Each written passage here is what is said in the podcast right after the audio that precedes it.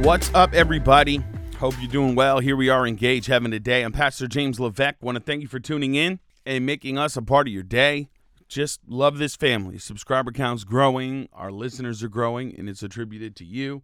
We're going to jump in, let people know we're going to be here every Monday through Friday, daily devotional. Today, gospel culture. Gospel culture. We're reading in the book of Psalms, chapter 40, verse 8. And the Passion says, I delight to fulfill your will, my God for your living words are written upon the pages of our heart. I love it. You cannot let culture determine your spiritual temperature. Set some definite boundaries and be clear that your message is the gospel. Have you become more vocal about your current events than even your faith? Are politics and issues of the world all you talk about anymore?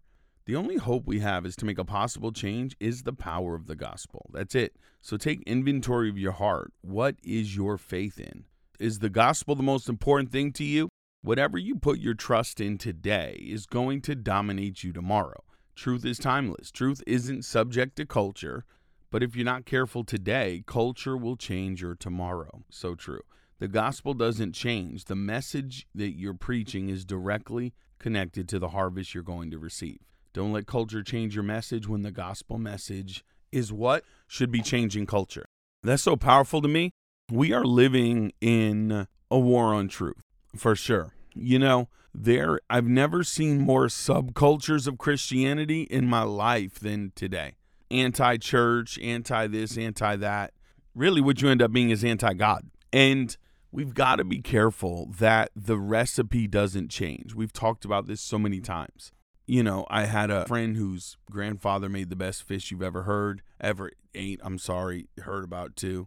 And when he passed, you know, they tried to do a fish fry to honor him, and the fish was horrible, only for me to find out nobody had the recipe. You know, there's a recipe to living right. Tomorrow morning, I'm having coffee with a, just a hero of the faith of mine. Been around the move of God for years, pastors some great churches in the north.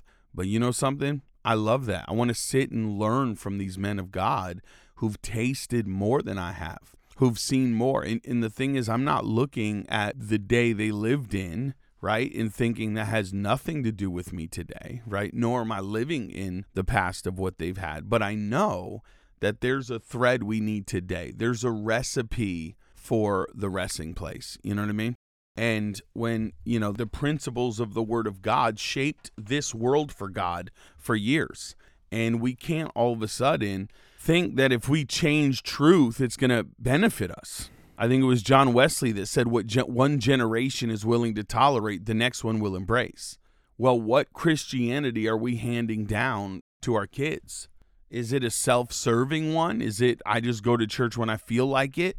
Because the truth is, stay at home parents don't produce go to church children. Haha, that's a tweet. They don't. And so the values that you hand them are going to be the ones that they hold on to. And we owe it to this generation to pass those things down. Miracles, signs, and wonders are for today. It's not a question. We're not even debating it. He has the power to heal, set free, deliver, and save. And that doesn't change. And although I get that it's not popular to believe those things and it's so easy to fall into the trap of whatever this flesh version of religion is, because most people I know that are really living in a dark place, they just go to churches that require less and less of them. It's not a message of surrender. It's not a message of free.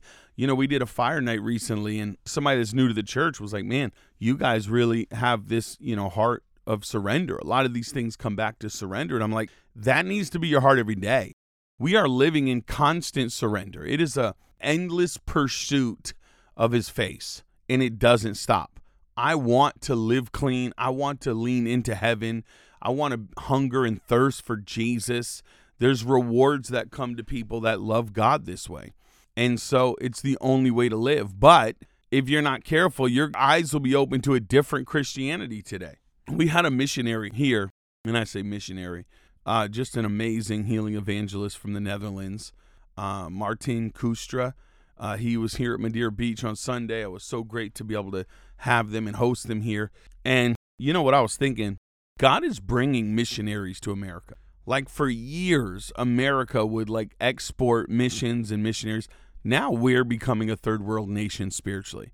And God is bringing in missionaries and people from, you know, Western countries that are burning for God to come to the church in America. I love it. I'm all absolutely for it. But you're, if you're not careful, you're going to live in a delusional state like this is what Christianity is.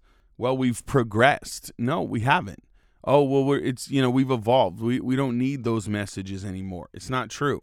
There's only one, you know, the Bible says, Jesus said very clearly, narrow, narrow was the way that leads to life. And he said broad would be the, the path that leads to destruction. And when he said few would find it, I don't believe it's because he only wants a few to find it. I think it's just a narrow road. And what road are you traveling on? Don't be a part of the team that is constantly trying to broaden Christianity. Be a part of the team that, that understands it's a narrow road and he's already laid out the requirements on how we're going to live. We're not changing the gospel to fit our lifestyle. We change our lifestyle to fit the gospel. That's it for today. What an incredible Thursday it's been. Thank you, as always, for tuning in to Engage Heaven today. We'll see you tomorrow. Our Friday edition is on deck. We're fired up, and it's going to be about showing the difference. Let's go.